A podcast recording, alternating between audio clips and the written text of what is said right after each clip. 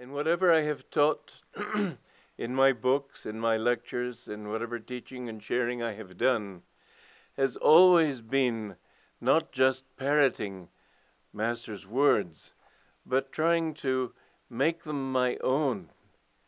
And uh, I have found that you can improve on it because you make it personal then.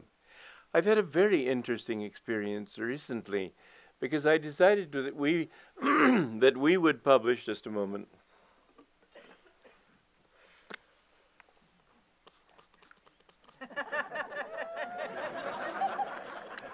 me me me me.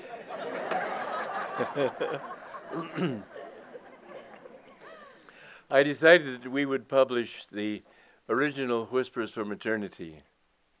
What happened was that that uh, I didn't like at all the one that Tara did in 1958. It, it she didn't have. She was a wonderful editor, really very good, absolutely perfect for what she was doing.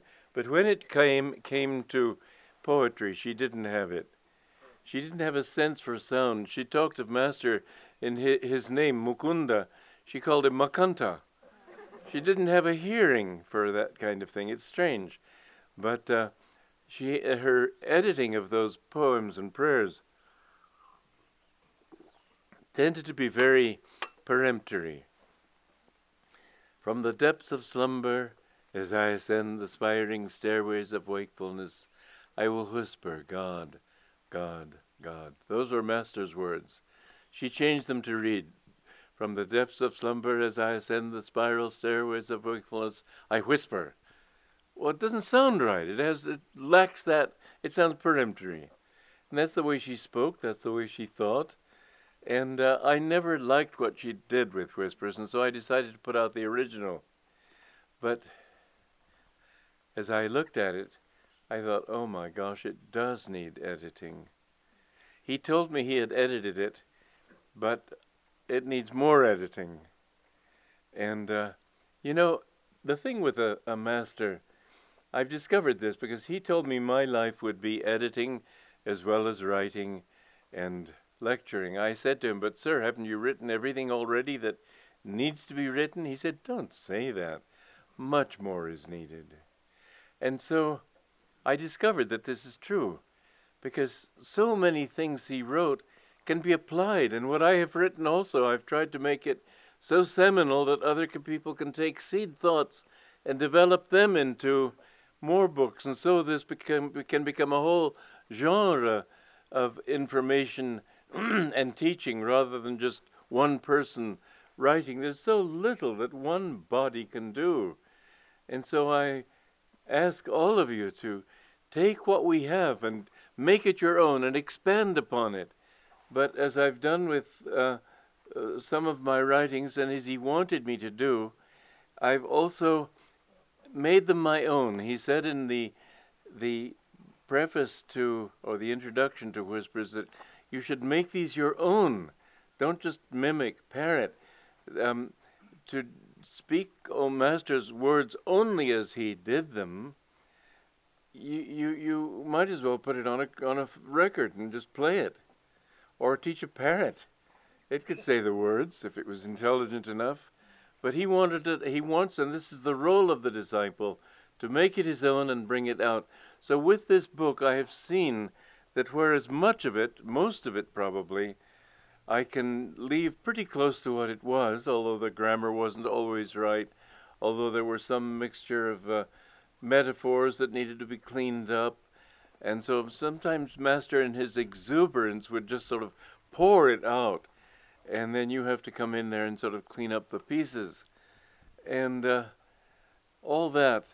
And yet, what I have found in reading these whispers is this incredible outpouring of love for everybody. I have met many saints. I've had that great opportunity to meet them.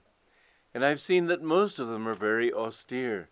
They are probably still at that stage where they need to sort of keep delusion at a distance and just focus strictly on God. But Master was an avatar, and Master had the, he was free and so able. You know, I've always thought of an image of P.G. Wodehouse when somebody was trying to escape from a policeman. He climbed a tree and pulled it up after him. so many people, they go up the spine and then try to pull everything up here. But Master was able to go down and up this Christmas tree of the chakras, always centered here, but able to enjoy this world and with the joy of people, and yet always in a divine way. Living with him was an absolutely incredibly wonderful experience.